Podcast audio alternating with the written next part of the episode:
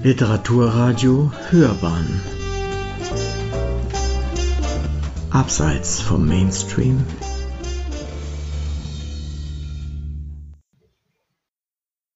Hallo, liebe Hörer von Hörbahn on Stage. Mein Name ist Katrini Miller und im Oktober ist mein erster Lyrikband erschienen bei der Parasitenpresse in Köln. Der Titel ist Wenn ich Asche bin, lerne ich Kanji. Und ich freue mich heute, diesen Band vorzustellen. Der Band hat fünf Kapitel und ich werde aus jedem Kapitel äh, zwei Gedichte ungefähr vorlesen. Und ich fange mit dem ersten Kapitel an. Es heißt Die Süße unterm Marmeladenschimmel. Und es beschäftigt sich mit dem Entstehen und Vergehen von Liebe. Eins. Auf dass sich etwas bahne zwischen nichts und allem, Hochhaus und Halmen, zwischen Zustand und Ort. Mein Kleid hängt dort, doch es gibt keinen Schrank und ich habe es nie getragen. Nimm auf Zirren Platz und schenk mir eine Amsel ein. Trink den Gesang. Der Abend zieht blank Du fällst aus dem Gras in die Handlung.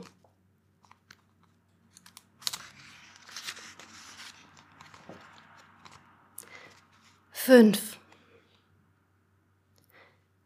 Plötzlich bist du Farbe, bist mir blau von der Art, die in kein Rahl, keinen Malkasten passt. Das Meer trägt deine Augen.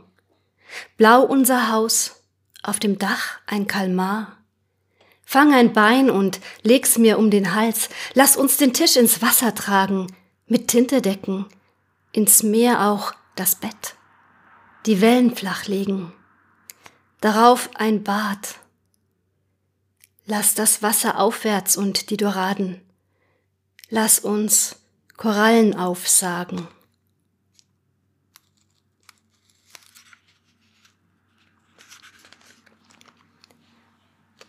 Zwölf. Vielleicht nur eine Frage des Überliebens, der Perspektive auf die Gegenwart lässt sich nicht kontrollieren. Frage von Routine und Funktionieren, von Amphetaminen, Euphorie. Frage der Legendenbildung wie die Haut auf Großmutters Milch und die Süße unterm Marmeladenschimmel.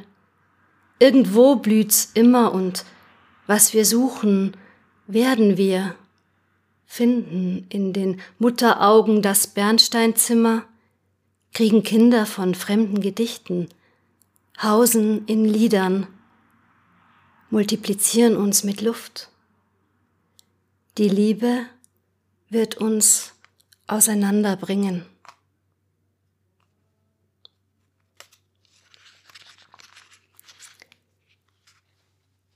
Ja, das sind 20 Gedichte und ähm, im ersten Kapitel und ich gehe jetzt zum zweiten. Das heißt Die Kanne von Balzac und es sind Paris-Gedichte. Ich lese eins davon vor. Augustsonntag mit Balzac. Wie schläfrig alles wirkt als ich an La Muette den Zug verlasse. Paris steht träge wie ein Karpfen im Wasser, rührt sich nicht, wartet sich von Fressen zu Fressen durchs Leben, zuweilen Gassigang, Gras rar wie Schlaf bei Balzac. Der sich totgesoffen hat, sagt man, fünfzig Kaffee lang die Arbeitsnacht im Mönchsgewand, aus den Augenhöhlen floss Tinte. Die Cafetière in der Vitrine. Das also war die Kanne von Balzac. Der Gehstock. Die Bibliothek. Niemand weiß genau, wie spät es ist, wenn es zu spät ist. In der M9 war es Chaussée d'Antin Lafayette, als sich die Fixerin auf den Boden legte. Rote Augen unter schwarzen Lidern. Boots mit Eisenspitze, Kapuze wie die Kutte von Balzac, kaputte Nebenumstände, die Uhren abtragen. In der Kaffeekanne gespiegelt Familien und Objektive. Die menschliche Komödie spielt in gedachten Kathedralen aus Steinen, die beim Berühren zerfallen und sich in Starbucks-Bechern sammeln.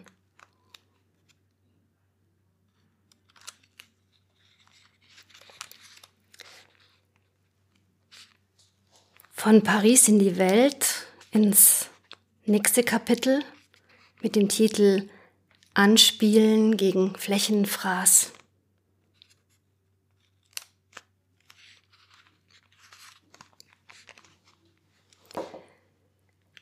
American Hanami Sommer in der Pennsylvania Ave. Die Kirschen verblüht, die Kerne verspuckt. Verblüht auch die Hirne hinter Jalousien und schwarzen Scheiben der Limousinen. Stay away von der Bühne beim American Dream. Nachbarskirschen sind nicht süß. Dafür die Ratten great again sitzen in den vorderen Bänken We the people of the United States, Schokolade, Shit, Viren und nie um falsche Ecken biegen. Ratten flimmern in blauen Screens, vielgestaltig, mit dickem Fell und Haaren wie Stacheln von braun zu gelb, im Inneren fiepsen, listen und Listen mit Liedern, die voller Ungeziefer sind. Flöhe groß wie Ratten saugen an Ratten groß wie Katzen in SUVs. Kirschblüten im Triebwerk von Shuttle X. Und Bowie zu Tod, um sie zu besingen.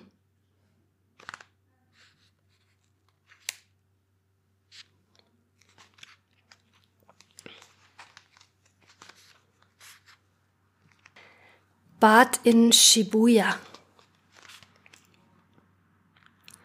Fließen geordnet, schieben sich.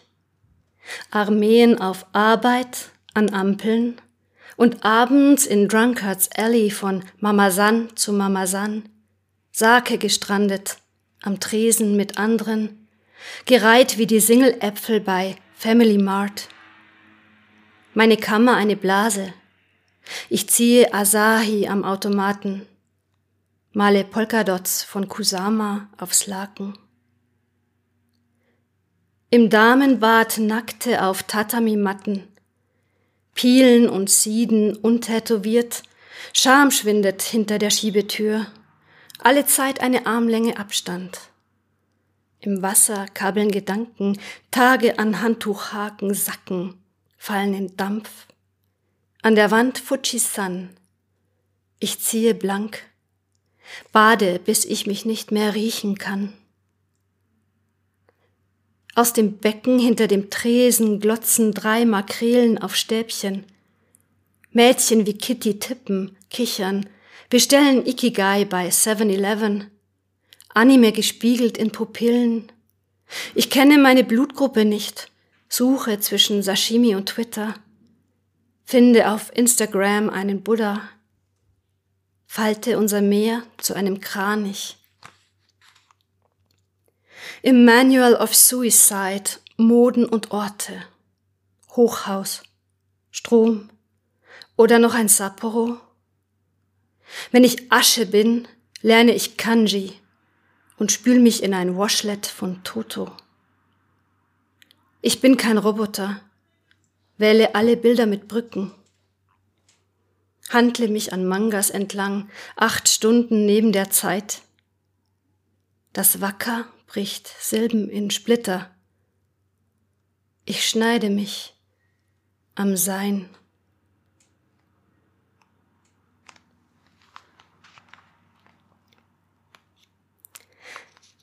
Ja, das nächste Kapitel heißt Profilseite auf Gedenkzustand.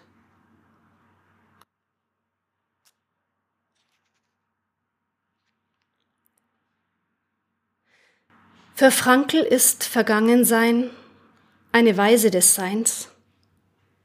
Weise des Seins, adoptiert von der Wirklichkeit. Ich fische nach inneren Kindern, keins beißt.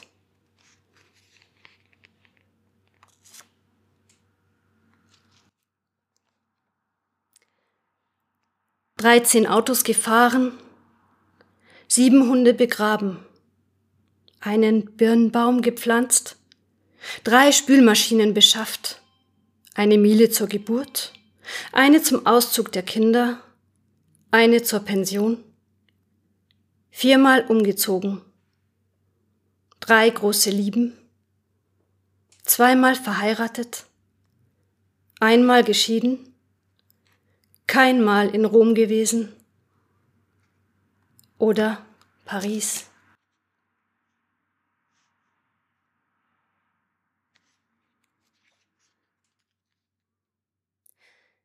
Matroschka Kaff. Totes Dorf mit totem Haus, mit toten Fenstern, mit toten Blumen. Getrennt von toten Scheiben berühren sich Zweige wie IT. Und auf dem Grab von Z ist das Geburtsdatum schon eingraviert.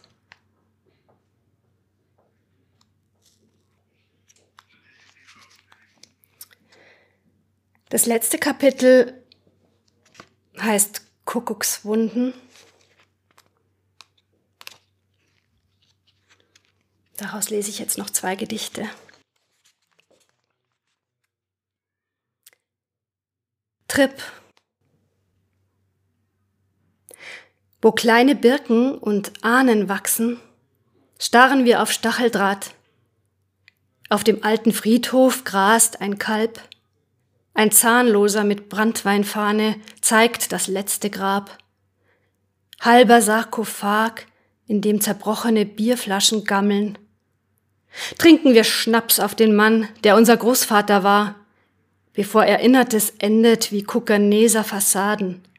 Wodka auf den nie gekannten, der Gedichte schrieb, von denen keins blieb, der nicht derselbe war nach dem Krieg fast krepiert am Verweigern, an den Waffen, den Russen, fast krepiert am Verhungern und danach fast krepiert am Verschlingen. Keilchen mit Spirgel, fast krepiert am Verdrängen, am Trinken. Der Mann, der mit dem Hausmädchen schlief, die Großmutter im selben Zimmer, der mir nachts unter die Lieder kriecht. Morgens kreuzen wir uns im Blick trinken wir zur Erinnerung an Schummergeschichten, über denen ein Bernsteintuch liegt.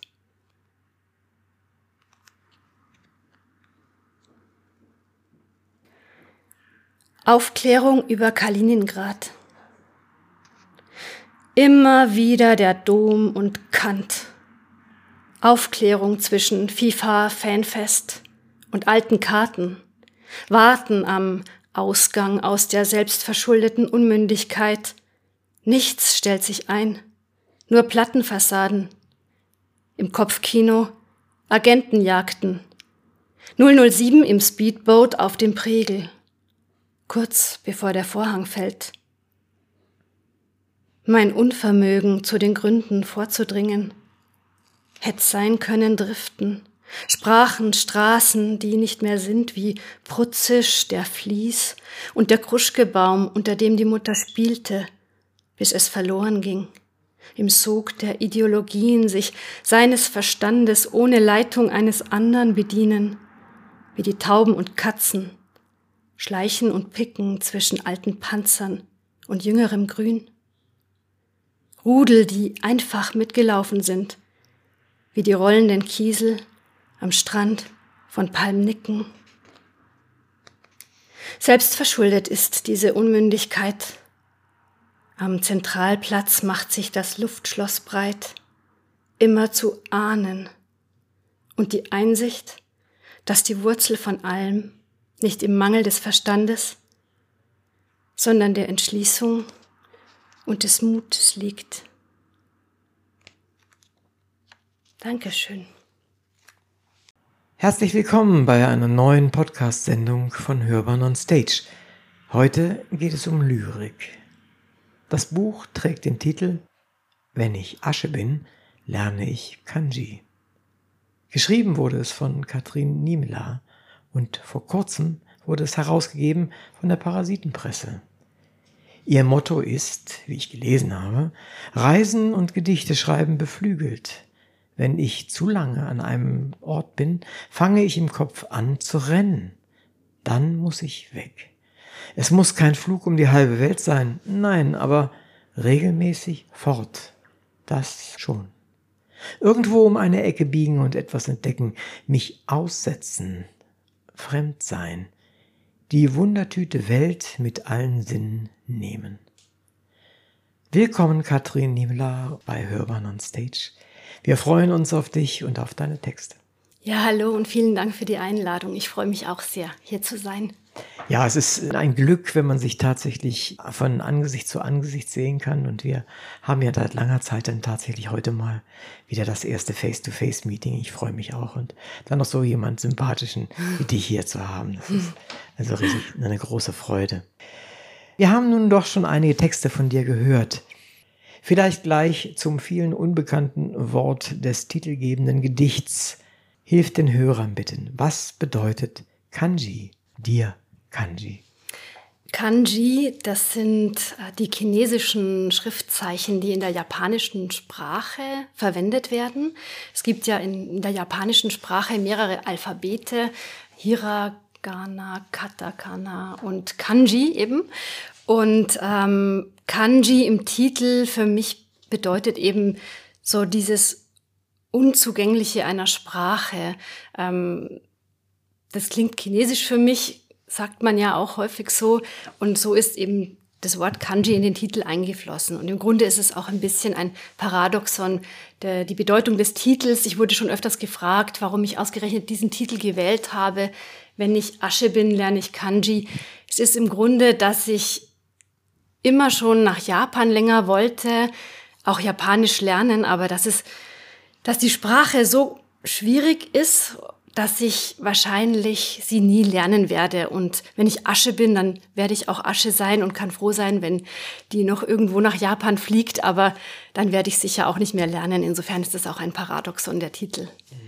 Warum, warum diese Sehnsucht nach Japan? Ähm, es ist einfach so dieses Fremde, dieses komplett Fremde und wo anzukommen, stranden und nichts zu verstehen. Da gibt es natürlich auch viele andere Orte in der Welt und Sprachen, aber in Japan hat es mich besonders eingefangen. Ich bin dort vor ein paar Jahren gewesen und in Kyoto angekommen, in einem sehr regnerischen grauen Tag und dann habe ich da mein Zimmer bezogen, das war braun und dunkel und ich dachte mir, was mache ich hier eigentlich und gehe raus und verstehe kein Wort.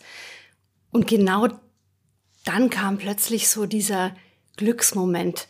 Ich ging dann die Straße entlang, dann war da so ein Tempel, ich bin reingegangen in den Hof und plötzlich war ich so glücklich, in dieser fremden Welt ausgesetzt zu sein und habe mich einfach treiben lassen. Und dieses Fremdsein, das verbinde ich mit dem Kanji. Mhm. Ich kann verstehen, was du meinst. Auf der einen Seite ist Japan ja sehr formell mhm. und sehr formal auf jeden Fall. Auf der anderen Seite ist es aber auch so fremd, als wäre es voller Lücken und Geheimnisse. Und ja. da kann man schon, schon auf der einen Seite eine Sehnsucht entwickeln, denke ich, und mhm. auf der anderen Seite aber auch so etwas wie abgeschreckt sein. Ja, genau. Also diese Sehnsucht, natürlich, ähm, man trifft auf den Zen-Buddhismus. Wenn man in so einen Camp Tempel geht, dann möchte man am liebsten verweilen und ähm, das alles in sich aufsaugen, diese Ruhe, die Stille, die Schönheit. Und dann geht man in Shibuya an diese berühmte Kreuzung mit Tausenden von Menschen und die Hochhäuser dahinter das ist dann so der Gegenpart dazu und dann kriegt man auch eine Idee von der Einsamkeit. Ich war dann auch zum Beispiel abends beim Essen und an der Theke von dem Lokal. Das war so ausgerichtet, dass ja viele Leute da einsam und allein saßen und ähm, so diese, das ist so eine ganz andere Welt dann wieder. Dieses Gefühl, dass dann die Leute auch vereinsamen in diesen großen Städten. Ähm, das hat mich auch berührt. Es gibt ja in Japan, habe ich gelesen, auch einen Minister, ein Ministerium für Einsamkeit. In England gibt es das, glaube ich, auch. Das weiß ich gar nicht. Ja, ja, weil jetzt auch gerade in letzter Zeit die Selbstmordrate dort stark angestiegen ist. Und man spürt es auch an manchen Ecken. Mhm. Und dann auf der, die nächste Sache, die auch so faszinierend war, diese eben diese Ordnung, dieses geordnet Anstehen, die Sauberkeit, die japanischen Toiletten.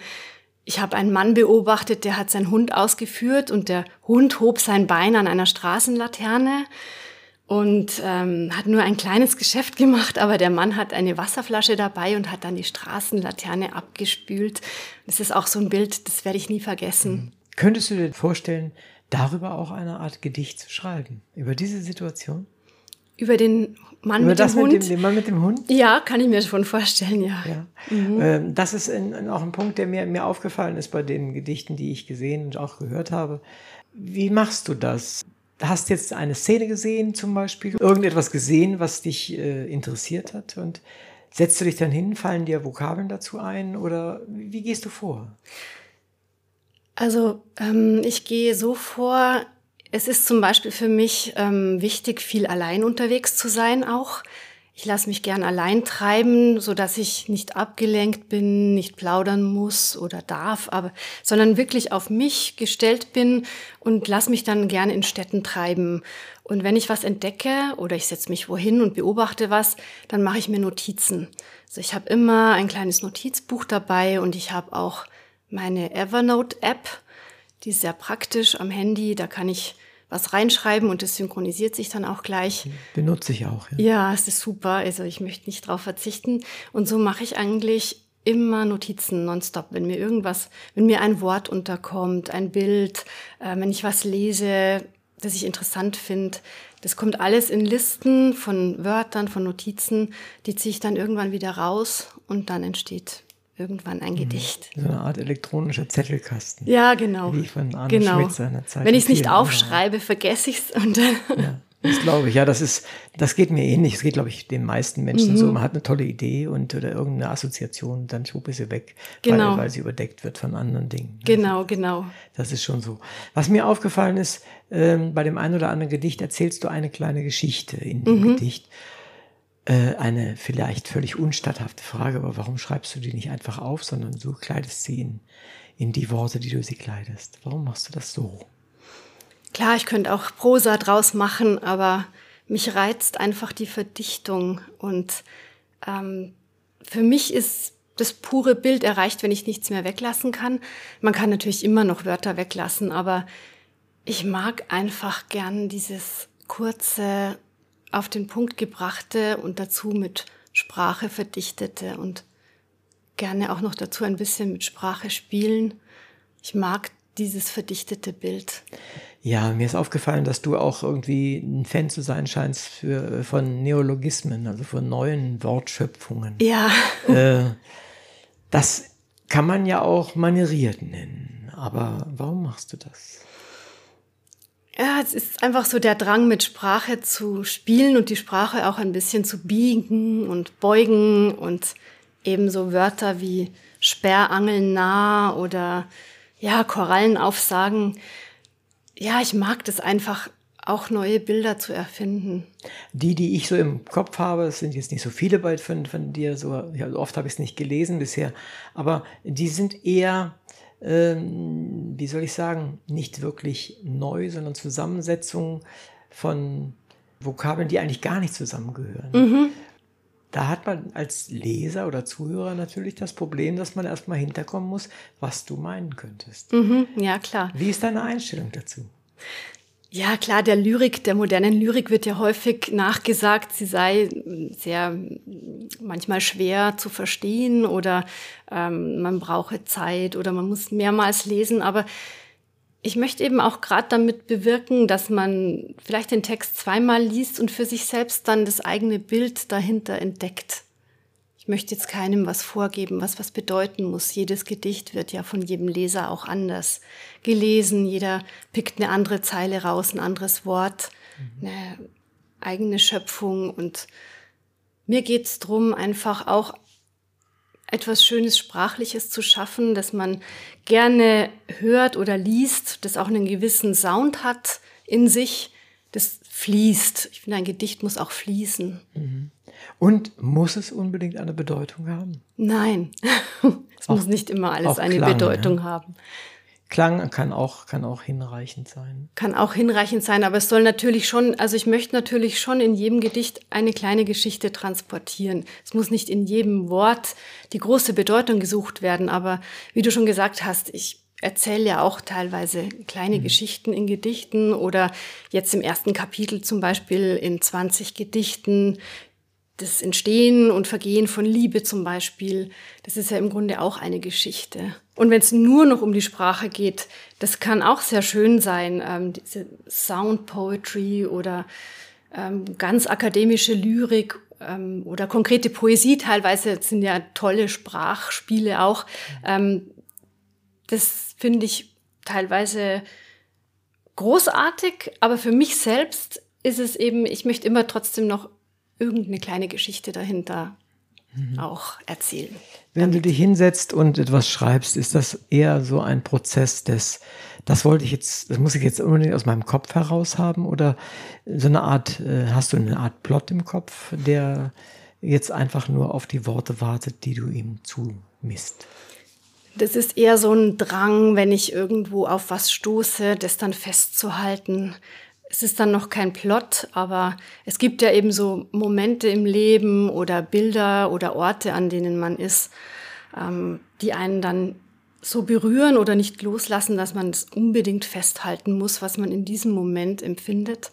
Und ähm, das Beste ist dann sofort aufschreiben und was für ein Gedicht dann entsteht, das ist dann zu diesem Zeitpunkt noch nicht sicher. Ähm, irgendwas wird immer draus. Manchmal dauert es auch, manchmal muss auch ähm, der Kopf noch ein bisschen abkühlen. Ähm, das Herz muss heiß bleiben und der Kopf abkühlen. Das ist oft ähm, die beste Voraussetzung dann zum Schreiben. Und wenn es dann geschrieben ist, muss es auch noch mal ein bisschen abhängen in die Räucherkammer, damit es sich setzen kann und reifen. Und dann wird noch mal drüber gehobelt und Mhm. Irgendwann, wenn man Glück hat, ist es fertig.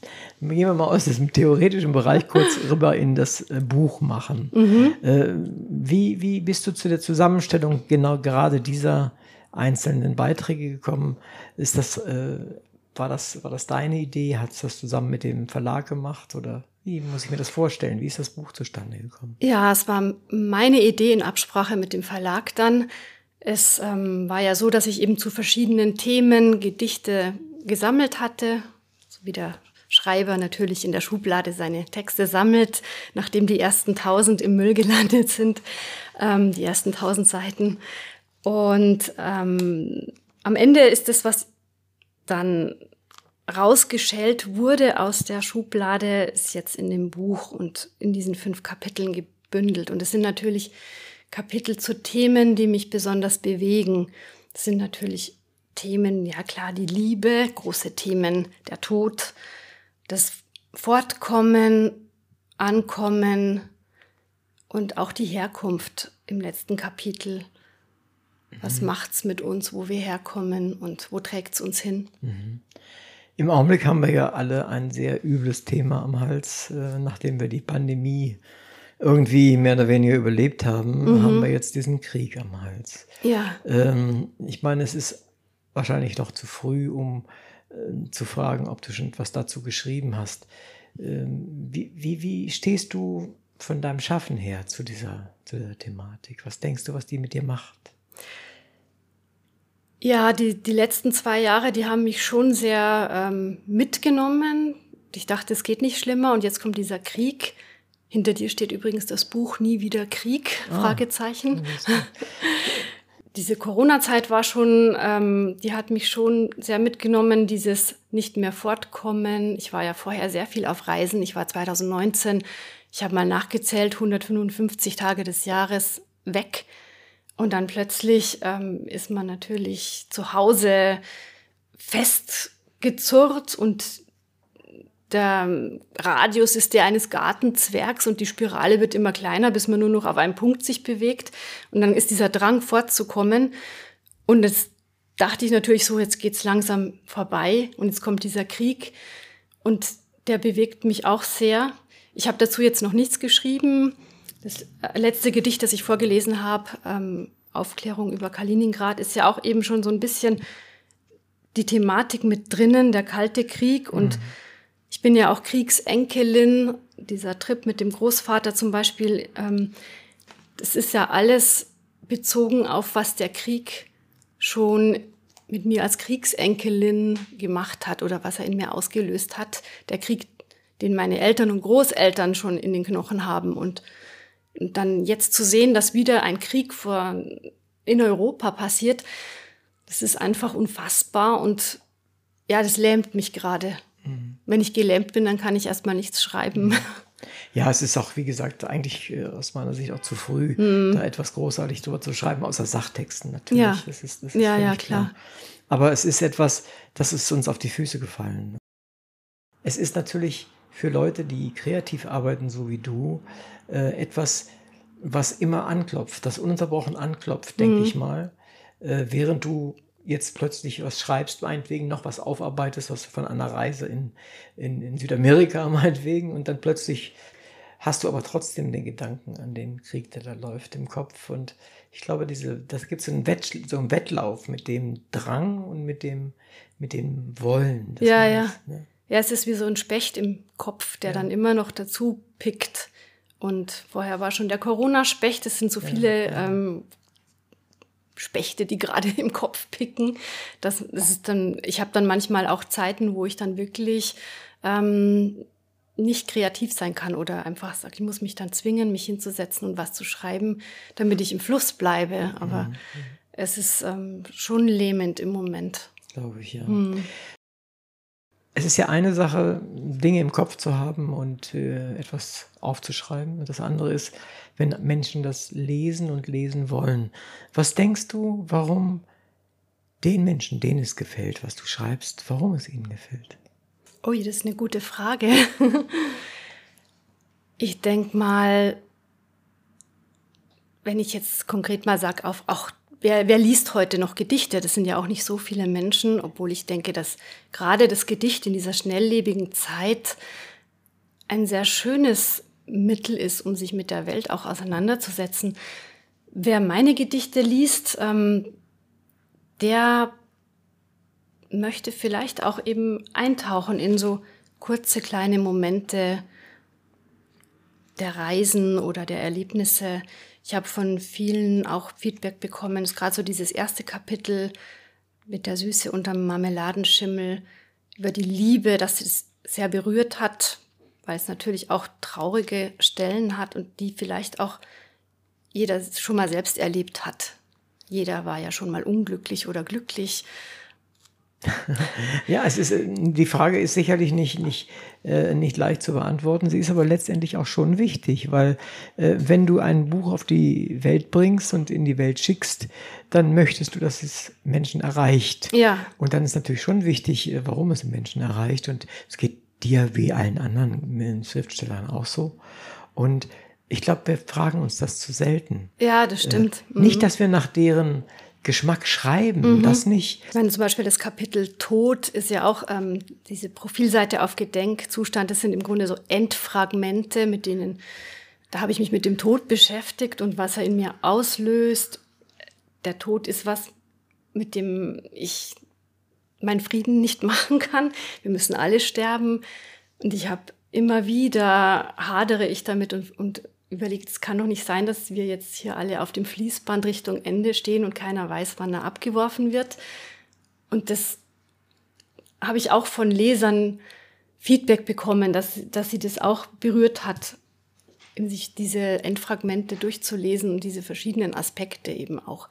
Ob das jetzt eben dieses Geburtsdatum ist, das schon am Grab mhm. eingraviert ist von jemandem, der noch gar nicht gestorben ist, weil es praktischer ist, weil der Grabstein ja. schon mal. Machen viele Leute. Machen viele Leute. Oder eben so kleine Auseinandersetzungen mit, was man erlebt hat mhm. oder mhm. was man nicht gelebt hat. Das nicht gelebte Leben, so als großes Thema natürlich auch. Ja. Das ist natürlich etwas, was mich sehr bewegt und da habe ich auch von Lesern das Feedback bekommen, dass sie das auch sehr ja, gemocht haben. Wir, wir mögen in unserer Kultur die Auseinandersetzung mit dem Tod nicht mehr so gerne. Nein. Hm. Äh, Und wenn, dann überhöhen wir sie immer. Äh, Mhm. äh, Auch unter anderem in der Lyrik oder in, in speziellen Geschichten. Äh, Aber der profane, ganz klare, deutliche Umgang mit Tod ist eher selten, denke ich mal. Das stimmt. Ich glaube, das hat auch damit zu tun, welche Erfahrungen man gemacht hat mit, Mhm. mit Leben und Tod. Ja. Ja, und äh, wie sind deine Erfahrungen? Hast du viele Erfahrungen mit Tod machen müssen? Nein, habe ich bisher zum Glück nicht. Also es ist noch niemand gestorben. Also ich habe meine Eltern noch, meine Großeltern kannte ich zum großen Teil gar nicht. Aber ich weiß nicht, warum das so tief in mir drinnen ist, dass ich mich seit meiner, seit ich ein Kind bin, ähm, hadere ich damit. Also Verstehe. und äh, es ist sicherlich auch für mich ein sehr großes Thema. Ich denke oft über dieses, über den Begriff der Totenbettperspektive nach, dass wenn wir werden alle, die Zeit vergeht schnell, wir werden schnell älter, irgendwann ist es vorbei und ich möchte mal nicht zurückschauen und sagen, ich habe mein Leben nicht gelebt oder ich habe x Träume offen und das habe ich nicht gemacht. Und die Frage beschäftigt mich bin ich der Mensch, der ich sein kann? Oder muss ich mir irgendwann mal vorwerfen, ich habe was nicht gemacht? Und das ist ein Thema, das mich sehr beschäftigt. Also ich äh, denke, ich verstehe, was du meinst und ich kann das auch nachvollziehen. Ich glaube, das hat viel auch damit zu tun, was man A erlebt hat schon und B, was man hat miterleben müssen, glaube ich. Das, wie viel du gesehen hast. Ich weiß nicht, äh, hast du Erfahrung mit Indien? Das habe ich jetzt nicht so im Kopf. Ich war schon öfters in Indien, ja. Mhm. Und wenn man Erfahrung mit Indien hat und ein bisschen mehr Erfahrung als nur eben äh, ganz an der Oberfläche, äh, dann relativiert das das Leben und den Tod, wie ich finde, wahnsinnig. Ja, Und äh, wenn man aus Indien wiederkommt und ein bisschen was in Häkchen verstanden hat, nenne ich es mal, etwas arrogant so, dann, dass das, was wir Leben nennen, nicht das Leben ist. Das ist ein, eine Art Leben. Und äh, hast du auch Gedichte geschrieben, um mal wieder ein bisschen auf die Füße zu kommen? Hast du etwas geschrieben über, über Indien, auch über das Land? ich habe in Indien Gedichte, aber die sind jetzt hier gar nicht im Buch drin, fällt mir gerade auf. Ist mir Ja, auch keins in Erinnerung, nein. hm, genau.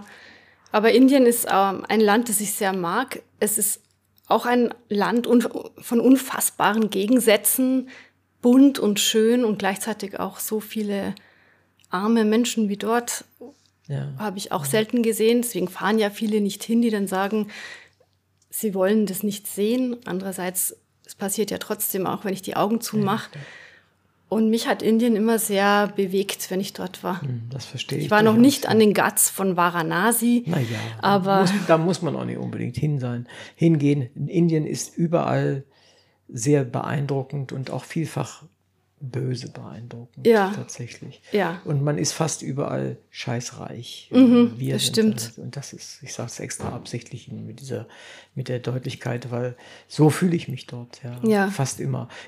Trotzdem ist Indien ein Thema, das ich, wenn ich Lyriker wäre, würde mir das jeden Tag fünf Stunden Arbeiten be besorgen, so Ja. ungefähr. Ja. So, so, so, so eindeutig ist das.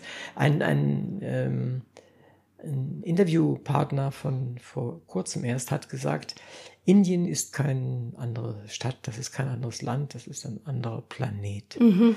Und da habe ich, ich habe selten so doll genickt wie in dem Moment. Ja, das stimmt. Tatsächlich. Und gehen wir mal genau ins Gegenteil. Welches war denn das langweiligste Land, das du je besucht hast oder besuchen musstest? Uh, da muss ich jetzt nachdenken. Wenn Fällt mir spontan keins ein. Muss ja nicht, muss ja nicht. Also dann hast du Glück gehabt, dass du noch in keinem der äh, wirklich langweiligen Länder Also es warst. gibt natürlich langweilige Städte in Deutschland, wenn man da irgendwo zum Kongress äh, in Frankenthal oder so bei schlechtem Wetter im März ähm, Das ist nicht der sitzt. Hit. Das Ne? ist jetzt nicht unbedingt das, äh, wo dann die Gedichte sprudeln. Hast du, hast du etwas über, über Langeweile geschrieben? Nein, über Langeweile habe ich nicht geschrieben, nein. Hätte ja sein können. Ähm, Aber kann ja noch kommen. Walse Triste ist ja nur, nur so geschrieben letztendlich, weil ausgedrückt werden sollte, wie, wie lang und weilig. Langeweile kann ja auch mal was Schönes sein, wenn man zurückdenkt an die Kindheit, an so einen Sonntag zum Beispiel, wenn das Schuljahr lang wurde und so ein regnerischer Sonntag, da hat man noch Langeweile gehabt. Heute ist man ja immer beschäftigt. Und durch die Digitalisierung, es gibt ja keinen Moment mehr, wo man einfach mal nur aus dem Fenster schaut. Insofern ist Langeweile jetzt nicht unbedingt ja was Negatives auch. Ja, das äh, denke ich mal, ja. Eigentlich müssten wir wieder Langeweile lernen. Ich glaube, du hast da nicht Unrecht, weil wir sind auch, in, wir hetzen uns ja selbst unterbrochen, ja. Mhm. Ja. Also ich meine, vorhin hatten wir hier draußen einen kleinen Feuerwehreinsatz, be- bevor wir ins Interview gingen. Mhm. Ja. Und äh, ja, da, ich wurde ganz unruhig, ja, weil äh, als ob irgendwie, wir waren aber nicht auf der Flucht. Nein, wir konnten es aussitzen, zu gucken, ob es hier brennt oder nicht. Und es brannte glücklicherweise nicht. Ja. Aber wir mussten uns beide gegenseitig ein bisschen überreden, dass wir das langsam machen und abwarten können. Ja, Wir genau. wollen, wir haben immer was vor. Wir haben immer einen Zeitrahmen, der uns dazu bringen will.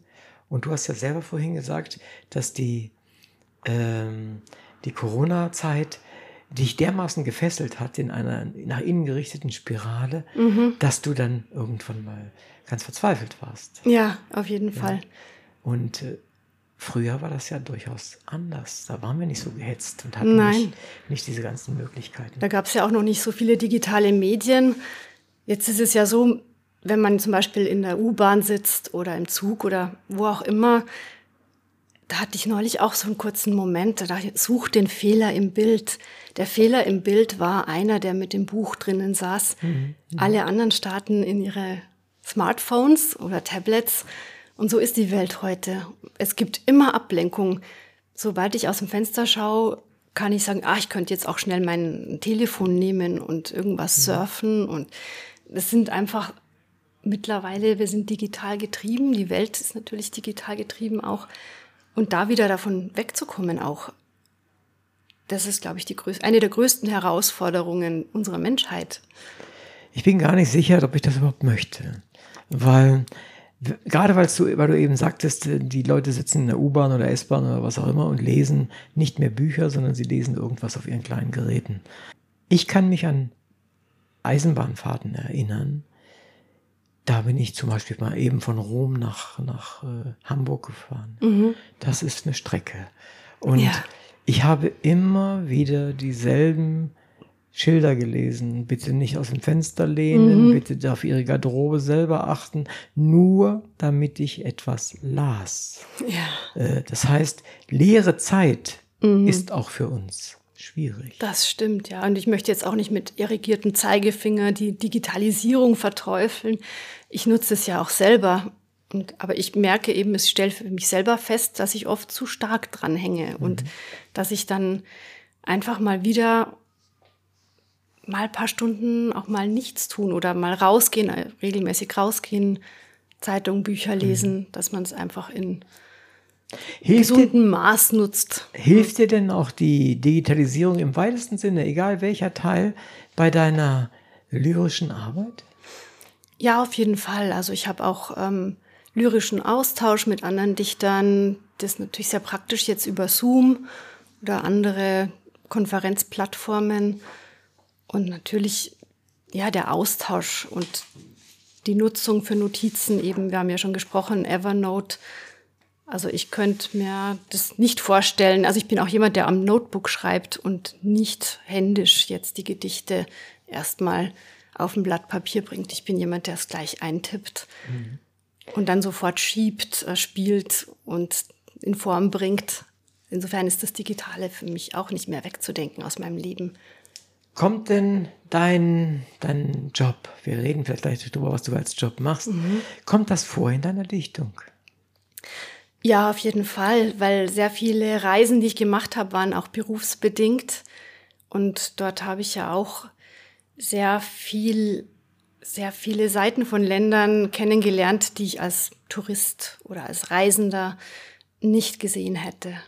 Ja, aber das ist Reisen. Das ist, das sind andere Länder. Das ist nicht das, Mhm. das, was ich meinte. Ich meinte eher deinen Job als solcher. Das heißt, du bist ja im Gesundheitsbereich tätig, in Mhm. Ja. der diagnostischen Ver- Verfahren, wenn ich es mal so ausdrücken darf. Kommt das irgendwie vor, dieses, du hast ja auch mit Krebs an der Mhm. Stelle zu tun, kommt das in, vor in deiner Dichtung oder ist das etwas, ach, das ist mein Job, das trenne ich? Es kommt schon mal vor, ja. Ich habe auch schon ein äh, Gedicht geschrieben über Dermatoskopie, Ach, über digitale Auflichtmikroskopie der Haut. Das sind ja auch im Grunde Bilder der Haut, die sich auch für Dichtung eignen. Wir sprechen hier von Schollen, zum Beispiel in Muttermalen, ja, ja. Starburst-Pattern, verschiedene Muster. Also sprachliche Anpassung, so, nicht Anpassung ist falsch, aber sprachliche An Übernahme sozusagen Genau, von, genau. von Vokabeln. Ah. Genau, genau. Wie, wie gehst du mit den Sprachen, und du sprichst ja einige Sprachen, Mhm. ähm, wie, wie, wie baust du die ein? Ein bisschen was habe ich gehört und ge- gelesen. Machst du das bewusst äh, und ist dir dann eigentlich egal, ob die Menschen das verstehen? Ist, das der, ist da der Klang wich- wichtig? Da ist mir der Klang wichtig, ja, so ein bisschen eben den Sound eines Landes oder mit einfließen zu lassen. Also es soll kein Bildungsgehabe sein oder Sprach. Äh, jetzt muss jetzt unbedingt die Sprachen unterbringen, sondern das sollen dann eher so kleine Pünktchen sein, die dann noch mal ein bisschen den Fluss des Gedichts unterstreichen. Mhm. Welche der Sprachen, die du sprichst, äh, benutzt du dann am häufigsten? Außer Deutsch natürlich. Englisch natürlich berufsbedingt, Ich meine jetzt in der Lyrik. in der Lyrik vielleicht Französisch. Ah, okay. Ja, ich mag Ja, sehr gern, ist auch eine vom- meiner Lieblingssprachen. vom Klang her natürlich äh, immer sehr, sehr beliebt. Ja, Stelle. ein Kapitel ist ja auch Paris gewidmet. Richtig, ja, ja. Aber du musst dann immer auch, da sind wir wieder beim, beim Leser und beim Zuhörer, man muss den mitdenken, damit er eine Chance hat. Wir haben häufig schon über den Titel diskutiert. Ich habe von ein paar Leuten schon gehört, eben, dass sie das Wort Kanji nicht kennen. Die einen sagen, das hat mich neugierig gemacht, gerade das. Die anderen sagen, das hat mich genervt. Was liest du gerne? Ich lese auch sehr, sehr, sehr viel Lyrik. Wen da zum Beispiel irgendwas Bekanntes? Also, wenn dir was einfällt, gleich. Ja, ähm, ich mag sehr gern ähm, Ulrich Koch, moderner Lyriker. Der schreibt ganz tolle Gedichte. Dann ähm, Rolf-Dieter Brinkmann, der ist natürlich auch so ein Rebell gewesen in den 70er Jahren. Und ähm, da lese ich auch zurzeit die Werke, Westwärts zum Beispiel. Ah, okay. Kommen wir vielleicht nochmal wirklich zu dir und dir als auch als literarische Person. Du hast beim, wie heißt der Irrseher? Pegasus. Äh, Pegasus mitgemacht. Ich hatte mich da auch mal für interessiert vor langen Jahren. Ich habe aber vergessen, um wie es genau da geht. Aber dort warst du in der Endrunde, habe ich das richtig in Erinnerung, und hast auch den Publikumspreis Den bekommen. Jurypreis. Den hab ich- Jurypreis Mhm, bekommen. Genau. Kannst du uns kurz den, den Zuhörern kurz sagen, was das ist? Also der Irrseher Pegasus ist ein äh, Literaturpreis äh, in Form eines Autorenworkshops. Also man bewirbt sich da mit Texten und dann werden, bei uns waren es zwölf Leute ausgesucht, die zu dem Workshop eingeladen werden. Und dann wird ein Wochenende lang gelesen. Jeder hat 15 Minuten und dann wird eine halbe Stunde ungefähr über den Text diskutiert in der Runde. Und danach, also nach diesen zwei Tagen Lesen, wählen die Autoren aus ihrer Runde den Autorenpreisgewinner. Und dann gibt's eben noch den Jurypreis und den habe ich gewonnen. Ah. Genau. Und auch mit einem lyrischen Text. mit einem lyrisch. Das war der, das erste Kapitel aus diesem Buch. Hey. Die Marmeladenschimmeltexte. Ja, ich meine, allein das Wort ist ja schon sehr, sehr Mhm. interessant. Es ist konkret, es ist hyperkonkret eigentlich Mhm. und trotzdem sehr abgehoben. Eigentlich. Das, ich, das fand ich sehr gut. Hat mir gut gefallen. Wie waren deine Eindrücke? Waren, waren da mehrere Lyriker oder warst du da äh, eine Ausnahme? Oder wie muss mir das vorstellen? Also ich war ein Jahr vorher schon im Finale Hey. und ähm, die Lyriker sind meistens in der Unterzahl, sind hauptsächlich Prosa-Autoren. Also wir waren jetzt seit, ähm, beim letzten Mal zwei oder drei Lyriker. Genau, der Rest war Prosa. Mhm. Und wie läuft das so? Wie geht man miteinander um? Das ist natürlich für den Prosaschreiber eine Herausforderung, Lyriktexte beurteilen zu sollen. Also das war, das, das habe ich ein bisschen gemerkt bei den Autoren, die nicht Lyrik schreiben, dass sie in der Runde nach dem Lesen, wenn diskutiert wurde über Texte, dass sie sich schwer taten mit konkreter Kritik am Text, weil sie nicht gewohnt waren, Lyrik zu kritisieren zum mhm. Beispiel. Mhm auch die, die, die Spielregeln quasi der Lyrik genau, wahrscheinlich auch nicht genau, drauf haben. Genau. Während umgekehrt das natürlich schon eher der Fall ist. Ist leichter der Fall, genau, weil man natürlich mhm. Prosatexte, jeder liest Prosa mhm. natürlich auch, die meisten lesen Prosa und man tut sich leichter, auch konkrete Textkritik zu üben. Ja, ja. Okay. Es war eine wunderbare Erfahrung und es war so ein schönes Gefühl dann, ups, ich habe gewonnen. Ja, das glaube ich. Und hat dir das was geholfen? Zum Beispiel bei dem Verlagssuche oder sowas? Ich hatte den Verlag schon. Ah es war ja Corona-bedingt der Pegasus zweimal verschoben worden. Ursprünglich wäre es Januar 2021 gewesen, dann wurde es auf Mai verschoben und am Ende war es dann Anfang Oktober. Mhm. Und Mitte Oktober kam dann schon das Buch raus. Ach so. Aber es war natürlich ein schönes, eine schöne Startunterstützung für mein Buch, das dann gleich mit einem Preis gekrönt ist, das mhm. erste Kapitel. Das hat ja, mich natürlich das toll, wahnsinnig also, gefreut. Ein super Start. Ne? Mhm. Auf der anderen Seite natürlich auch eine Herausforderung. Ja. Ne? Da muss jetzt äh, irgendwie Anschluss kommen. Du hast zwei Studiengänge angefangen ne? Mhm. und äh, bist dabei irgendwie abgebrochen. Wie gehst du damit um? Wie, wie gingst du damit um? Was, was war da der, der Hammer? Tief in meinem Herzen wollte ich eigentlich immer was Künstlerisches machen, aber ich bin natürlich auch noch eine Generation, die so erzogen wurde, dass man sagt, ähm, Kind, lern was Vernünftiges, lern was, lern was Gescheites.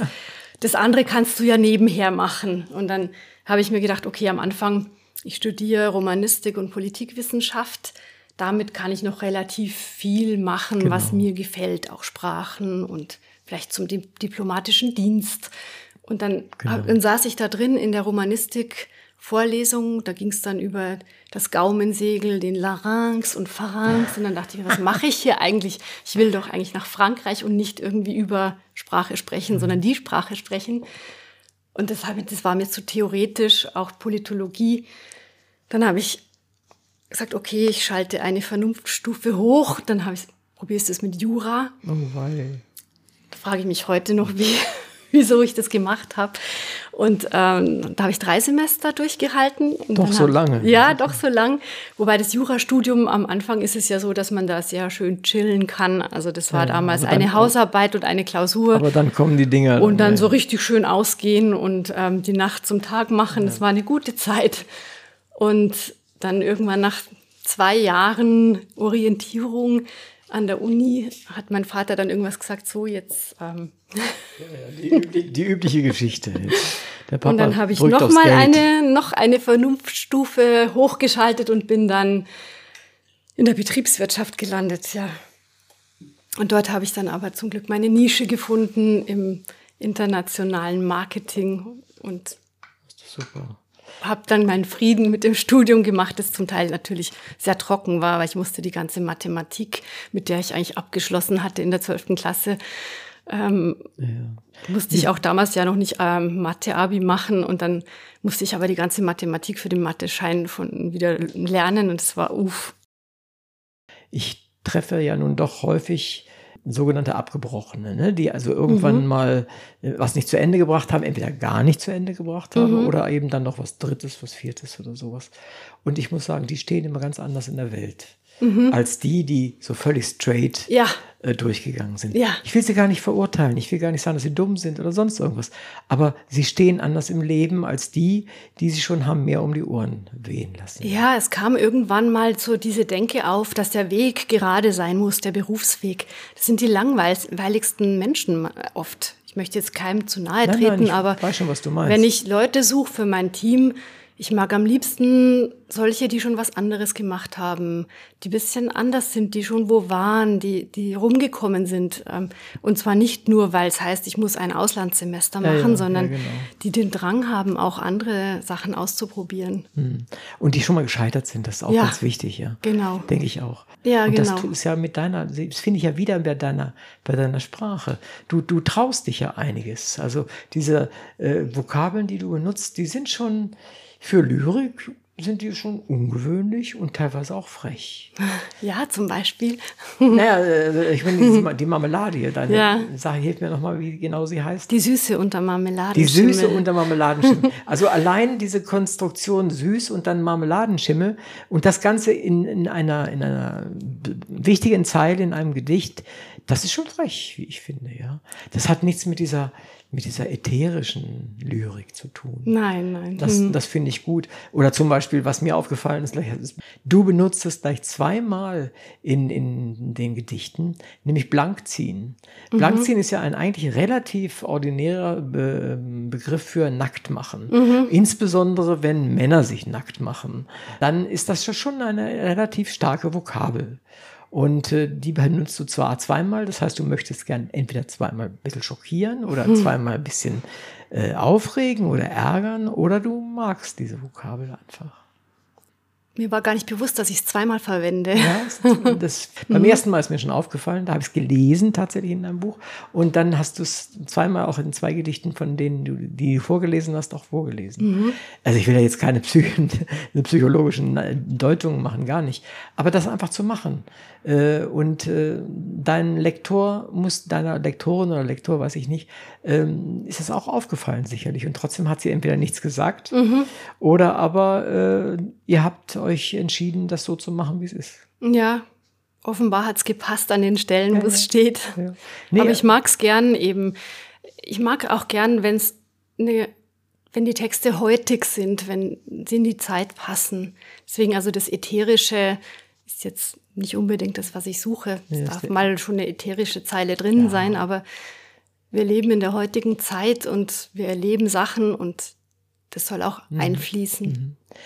Ohne dass wir jetzt auf, auf Religion tiefer zu sprechen kommen, ähm, hast du religiöse Themen? Nein, eher unreligiöse Themen. Also ich bin nicht religiös. Ich glaube nur ans Hier und Jetzt und an die hoffentlich noch existierende Menschlichkeit. Mein Denken ist da eher humanistisch, atheistisch. Und äh, thematisierst du das auch in deiner Lyrik? Vielleicht kann man es zwischen den Zeilen lesen. Aber ich habe jetzt noch kein Gedicht geschrieben, das sich jetzt direkt mit dem Thema beschäftigt. Aber doch in der Profilseite auf Gedenkzustand, da beschäftige ich mich schon ein bisschen. Also da kann man es unterschwellig schon rauslesen. Ich schaue gerade mal, ähm, ob da, ob ich die Stelle finde. Ja, genau.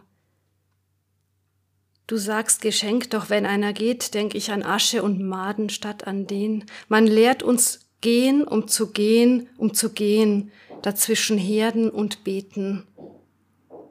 Du sagst keep calm, cool, collected. Ich stemme mich dagegen. Killerspiele gegen Chrysanthemen, schaffe Erwartung ab. Inkubationszeit von Freude, Inkubationszeit von Angst. Also das Herden und Beten, das ist, steht für mich so ein bisschen für, für das Thema Religion. dass Ich mich natürlich im Hier und Jetzt ähm, dran klammern kann, dass später was kommt, wenn wir mal Asche sind, aber daran glaube ich eben nicht. Ich glaube, wenn wir Asche sind, sind wir Asche, Sind wir Asche. und dann weht es uns im besten Fall noch irgendwo hin, wo wir gern waren. Okay. Dich weht es hoffentlich vorher, weit vorher in die erfolgreichen Buchlisten und äh, wünsche dir, dass du weiter Freude hast an dem, was du schreibst und wie du schreibst und dass du viel erlebst und jetzt noch mehr wieder auf Reisen und nimm deine Sprache mit, sammel immer neue äh, Vokabeln dazu, neue Gedanken dazu. Das wünsche ich dir wirklich sehr und es war ein tolles Buch. Liebe Hörer, heute sprachen wir über Lyrik. Das Buch trägt den Titel Wenn ich Asche bin, lerne ich Kanji. Katrin Niemela hat es vor kurzem geschrieben und mit der Parasitenpresse herausgegeben. Sie können diese, unsere Sendung, nicht nur auf Homepage, sondern auch überall dort hören, wo es Podcasts gibt. Dir, Katrin, danke ich, dass du hier warst. Schön, dass du uns deine Texte gelesen hast und dass du dich mit mir über das Buch und über dich selbst unterhalten hast. Danke, dass du da warst. Vielen Dank, dass ich da sein durfte. Das war sehr schön, mit dir zu plaudern. Danke.